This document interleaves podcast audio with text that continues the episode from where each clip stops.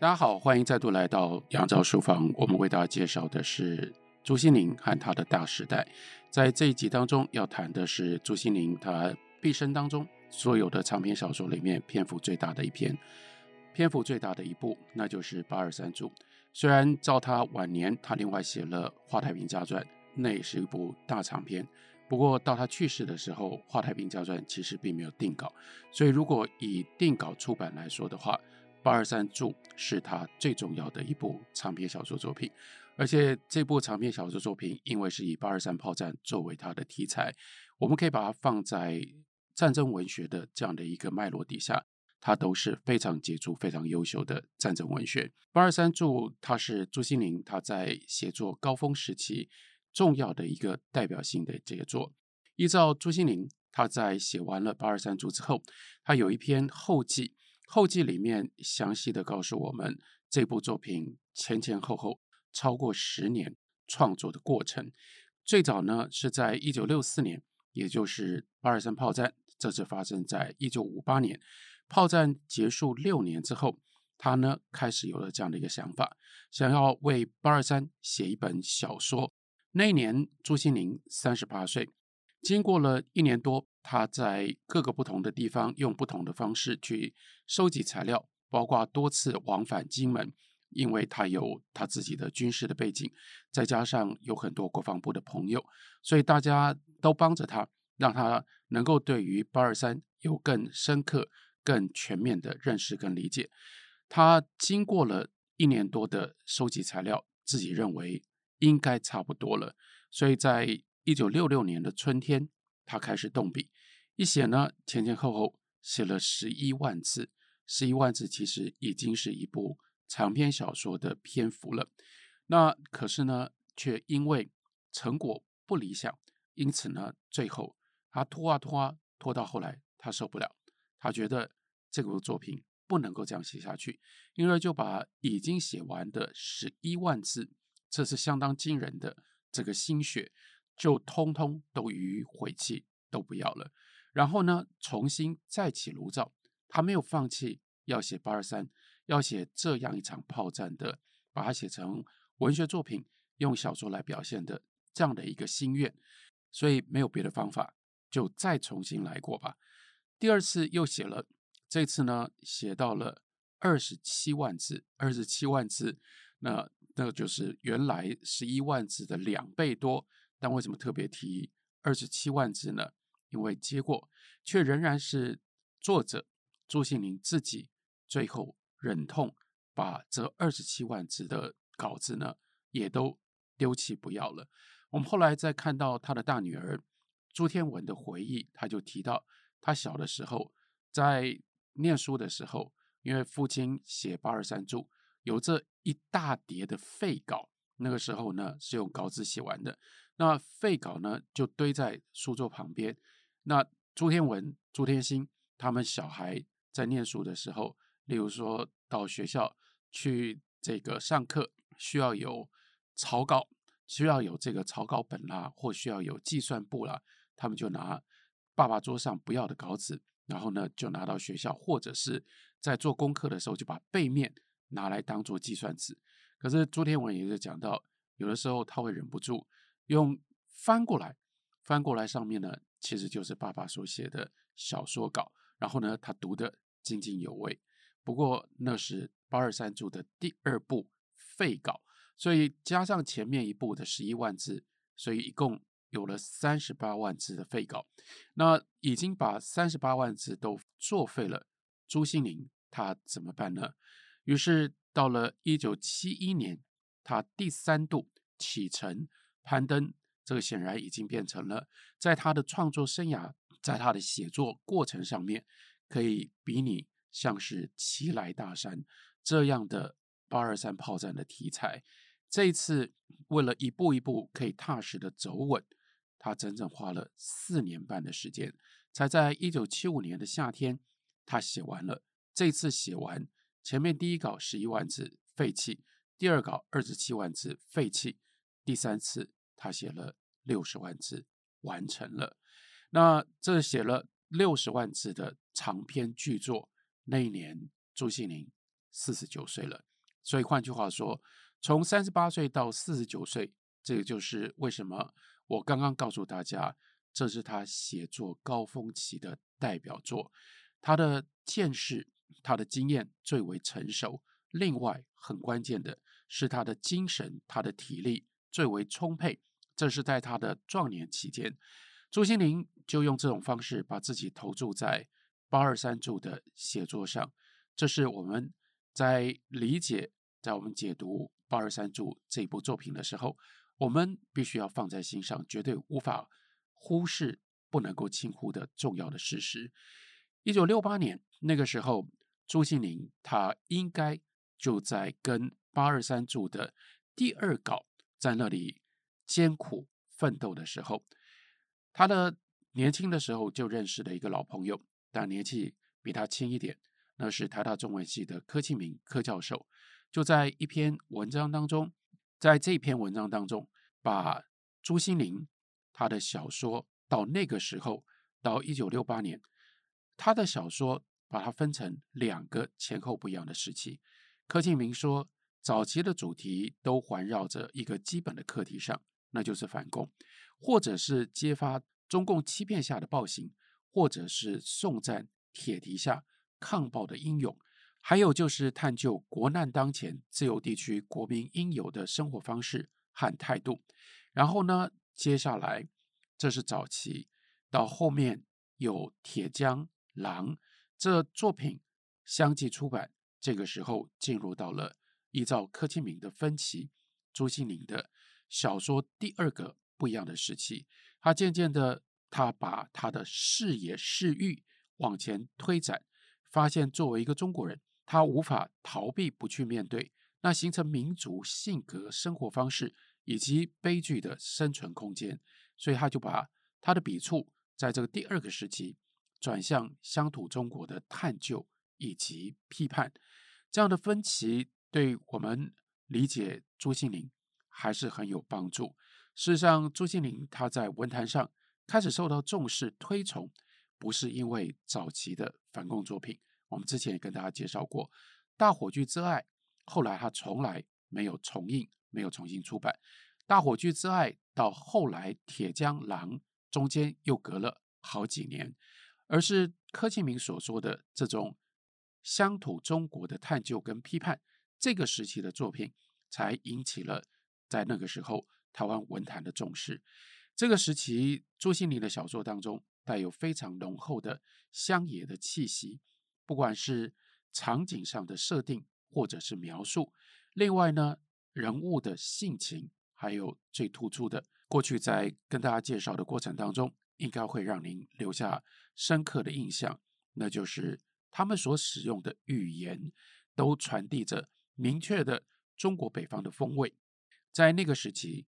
朱西甯和司马中原加上段彩华，就变成了最显眼、最杰出的乡野小说作家，带给一部分当时来到台湾、在北方长大而流离的这些人，让他们怀乡念旧，得到一部分的温暖；带给另外一部分这些人，他们没有经历过中国的北方，那就带给他们。那是另外一种感受，在他的文学小说的作品当中，传来了一种特殊的 exoticism，那样一种异国的气氛。不过，认真的探究朱西甯和司马中原，因为他们都是那个时代最重要的乡野作家，他们有很不一样的生命的视野。同样是在北方的乡野，司马中原的乡野里到处都有英雄，或者呢，至少要展现为一种。对于英雄的热切期待，司马中原的相叶小说最重要的经典代表作品是《狂风沙》。那《狂风沙》里面的关八爷，任何一个人不只是读小说，还有有一部分的人，当时是看电视剧，由陆稿浩所演的那样的一个角色，一定对于读过小说、看过电视剧的人都让他们留下非常深刻的印象，那就是乡野英雄。但是相对的，朱西甯的乡野是透着一股忧郁，另外幽暗，英雄都已经逝去了，典型不在，所产生的一种怅惘。只剩下小人物们，他们挣扎着过着小生活，那样的一种悲情悲凉，那是这种这批小说当中的它的主调，甚至是这些小说他们之所以存在的前提。朱心凌他不是一个西化的人，虽然他的家庭的背景从很小的时候他就认定他是一个基督徒，有着非常虔诚的基督教的信仰，但他却不曾明白的接受肯定西方式的这种现实生活的价值。不过，隐藏在他那些乡野小说的背后，却有着一股幽微但是坚定的现代的立场。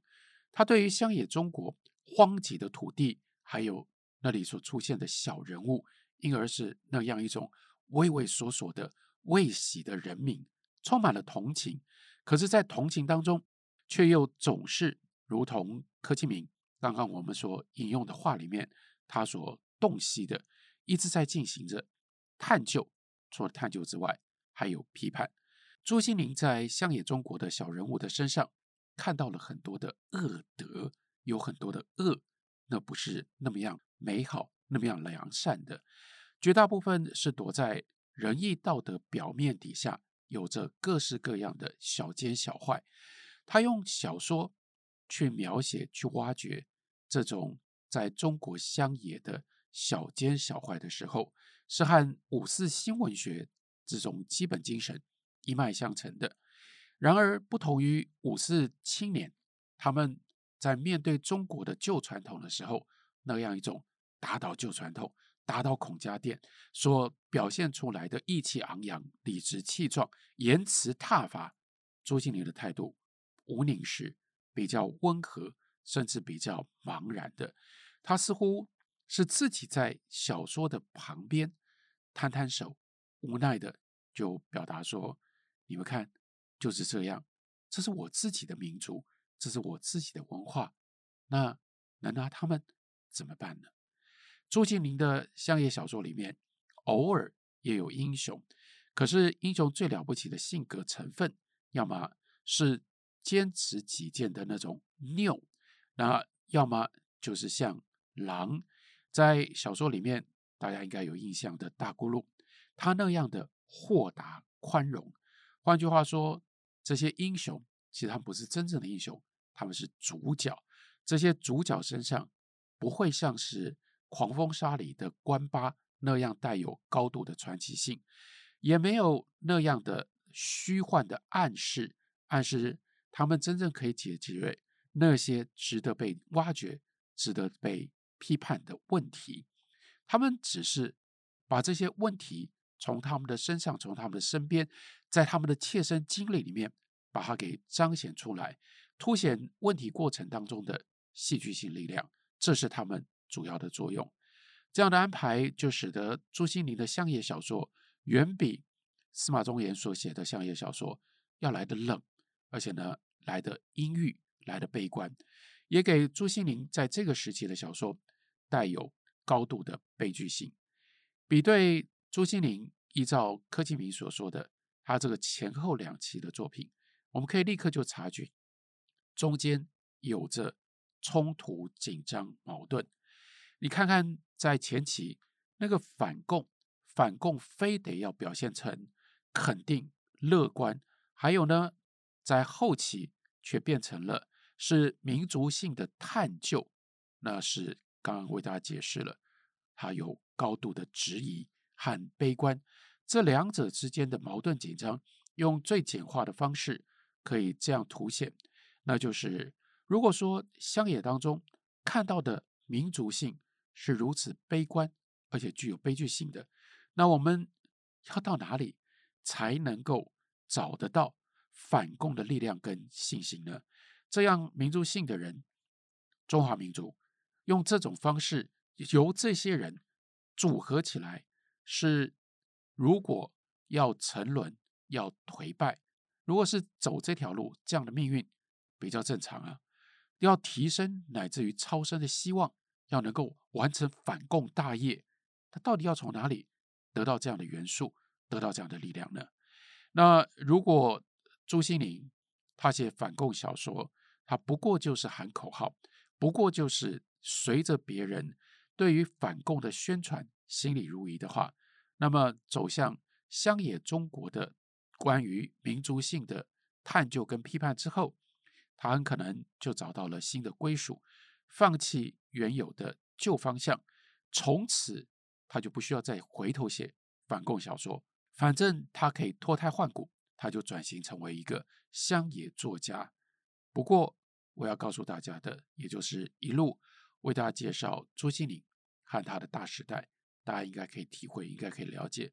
朱西甯是一个非常真诚、认真看待他的小说创作。我们在他的四九年的日记，还有在他的和刘慕沙的非情书来往当中，我们看到那样的一种剖心剖腹，对自己说，对他自己的唯一的爱人所说的话。我们就知道文学对他多么样的重要，他是多么样真诚，绝对不可能用一种行礼如仪的方式来对待他自己的文学题材的。所以，他对于民族性的探究跟批判，当然是非常的认真。但大家不要忘了，他对于反共这件事情也同等的认真。这两个主题迟早。必须要在他的小说作品当中交错统合起来。两个主题当中，刚刚讲到了先天上就有了这种冲突矛盾，这样的张力，迟早必须要获得在朱西甯的身上，即使不是最根本的思想上的解决，至少也要有在艺术上面找到一种方法，把这样的冲突跟矛盾能够予以并存，予以。书写，所以当柯金明热心在解析朱西甯他的第二期作品的核心精神的时候，我们却必须说，因为我们看到了朱西甯后来他所写成的《八二三组》，我们知道他已经悄悄地离开了那个充满了小奸小恶的中国北方的乡野，他正在思索着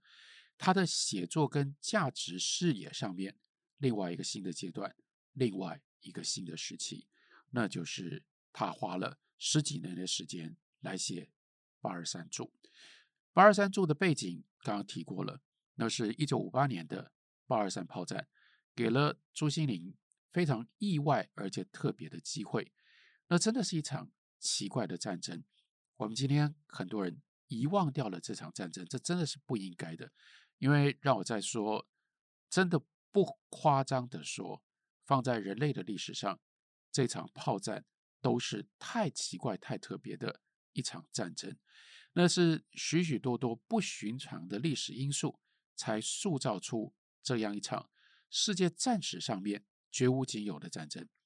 以上条件呢，是两岸长期分立对峙，从一九四九年年底之后到这个时候，将近十年的时间，两岸隔着。台湾海峡，然后呢，就这样隔绝开来，隔着海峡，国共内战实质上停火，但是呢，迟迟没有办法可以结束，没有一个解决，两方面都不接受分裂的事实，也都还保持着强烈的敌意，所以一方要反攻大陆，另外一方要解放台湾，所以那样一个虽然不是真实打仗，没有热战，可是呢，僵持的。那样一种形式上的内战却一直维持着。第二项条件呢，是国民政府退到了台湾之后，但很奇特的，福建沿海在厦门以外有这个金门，在福州之外有马祖，然后金门、马祖还有加上附近的这几个小岛，因缘聚会的，并没有被中共解放军给打下来。古宁头战役，这是一个关键的偶然。一辆抛锚的坦克车在沙滩上意外提供了金门守军最佳的反击防守的优势，所以使得大批登陆的共军无功而退。这是一九四九年年底所发生的非常重要的一场战役。古宁头打完了之后，毛泽东决定先处理当时一九四九年十月一日。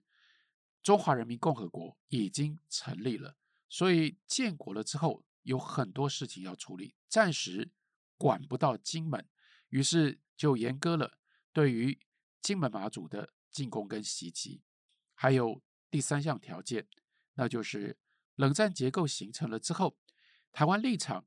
明显的，尤其在一九五零年六月韩战爆发了之后，就向美国倾斜，逼着毛泽东对于金门马祖有了不一样的想法。毛泽东他就不再那么急着要打下金马，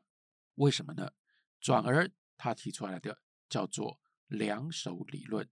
毛泽东自己的话，他是这样说的：金门跟马祖是我们和台湾连接起来的两个点，没有这两个点，台湾可就同我们没有联系了。一个人不是都有两只手吗？金门马祖就是我们的两只手，用来拉住台湾，不让台湾跑掉。毛泽东甚至还得意地加了一句话，说这两个小岛又是一个指挥棒，你看怪不怪？我可以用它来指挥赫鲁雪夫和艾森豪团团转。这段话来自于，如果大家有兴趣的话。毛泽东非常重要的记录，这是李志绥所写的《毛泽东私人医生回忆录》里面。所以毛泽东用这种方式故意不打金门马祖。第一个呢，因为毛泽东认为，如果没有了金门马祖，那么这样一个宽阔的台湾海峡，共党、解放军暂时过不来。当然，台湾要反攻大陆更是难上加难。于是，台湾跟大陆。就会越隔越远。换句话说，如果没有金门马祖，台湾非常有可能会独立。这是毛泽东的第一个判断。毛泽东的第二个判断，他第二个就是要借由金门马祖，他可以介入在苏联和美国的这个冷战当中，他可以玩一下。他对这种可以玩一下、去作弄、去影响两大霸权，他当然充满了兴趣。所以。一九五八年，突然毛泽东发动了八二三炮战，他的用意从来就不是为了要登陆去把金门给拿下来。对毛泽东来说，拿下金门，你不就丢掉了台湾吗？台湾说不定就会在美国的扶持底下给独立了。而炮战为什么要打？一方面是毛泽东误以为当年大跃进粮食增产大成功。他要找一个方式发泄他的这样的一种狂妄的情绪，还有他试图要借由这种方式引起全世界的注意，尤其是引起共产世界的注意，因为他要和那个时候斯大林去世了之后，在苏联的总书记赫鲁雪夫去争夺共党世界、共产世界的领导权，这是毛泽东的算计。还有另外一方面，毛泽东。也就是要借由炮战去拉一下，把台湾跟金门拉得更近一点，同时要测试，这就是他说指挥棒，就是说，那我这样我就要看一下你美国美国总统艾森豪跟你的政府，你会用什么样方式来反应？因为这些因素，所以这场战争充满了那样一种狂人的任意性跟荒诞性。毛泽东。集结了数量惊人的火炮，就在一九五八年八月二十七日那天晚上下午六点半，突然超过五百门的炮，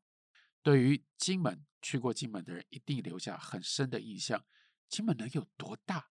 五百门炮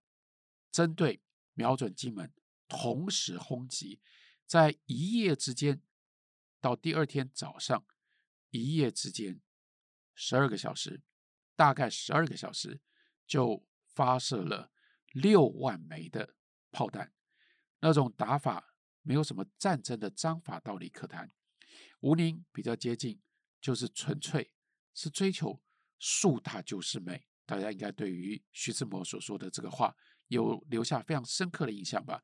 那就是一个 Spartacle，他就是要追求这样一种巨观，把那个样的一种。巨观奇观放在战争的这个脉络底下，把它给彰显出来。那这种炮击的奇观前前后后持续了四十四天，一共打了超过五十万炮弹落在金门跟附近的小岛上，炮弹数量惊人，打破了世界战史的记录。但更值得让人惊讶的，应该是四十多天之外，除了就是一直发射炮弹之外，中国共产党、人民解放军并没有任何其他的军事的行动。在战史上面，全世界古往今来，整个历史上，当我们讲到战争，没看过这种战争，绝对没有看过这么单调，然后这么专心一致的、专心一意的战役了吧？当时在金门的守军，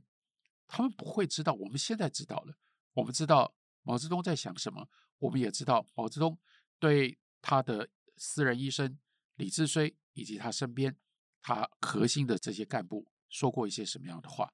可是那个时候，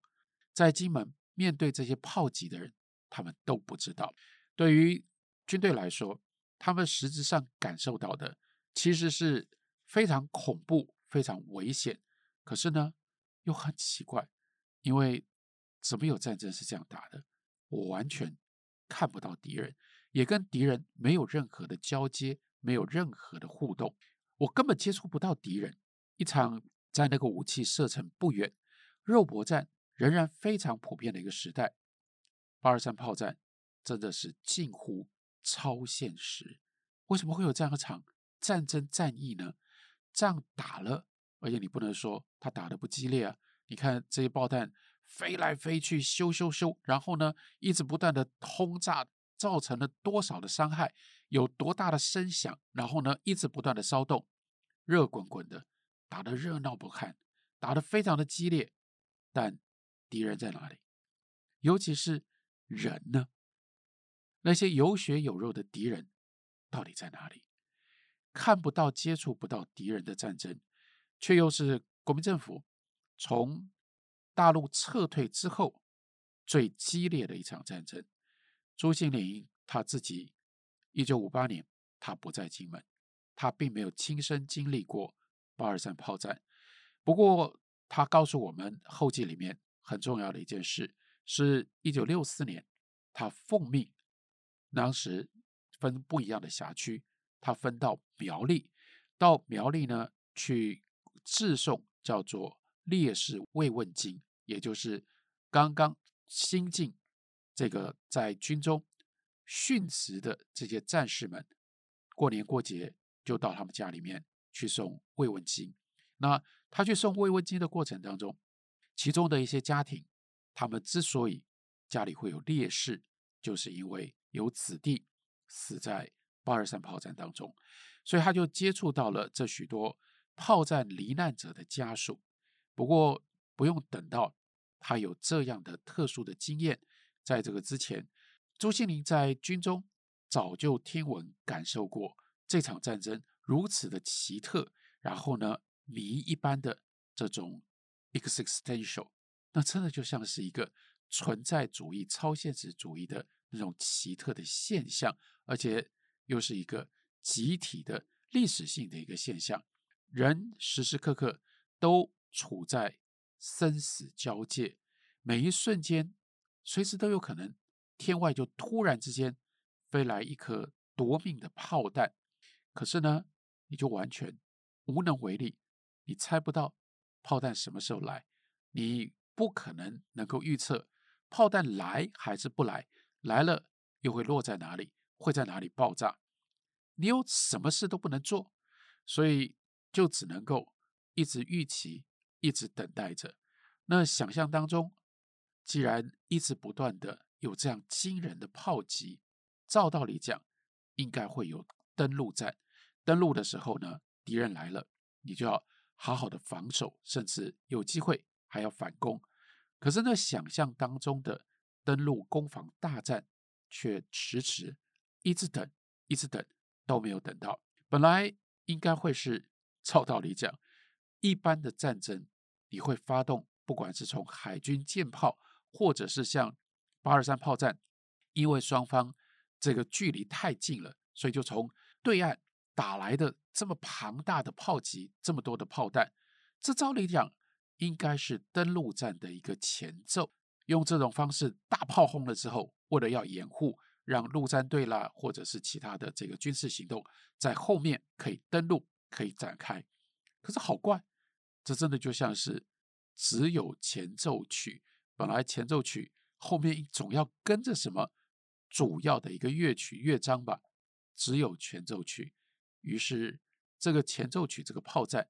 自己本身变成了。从头贯彻到尾的主旋律，太奇怪了。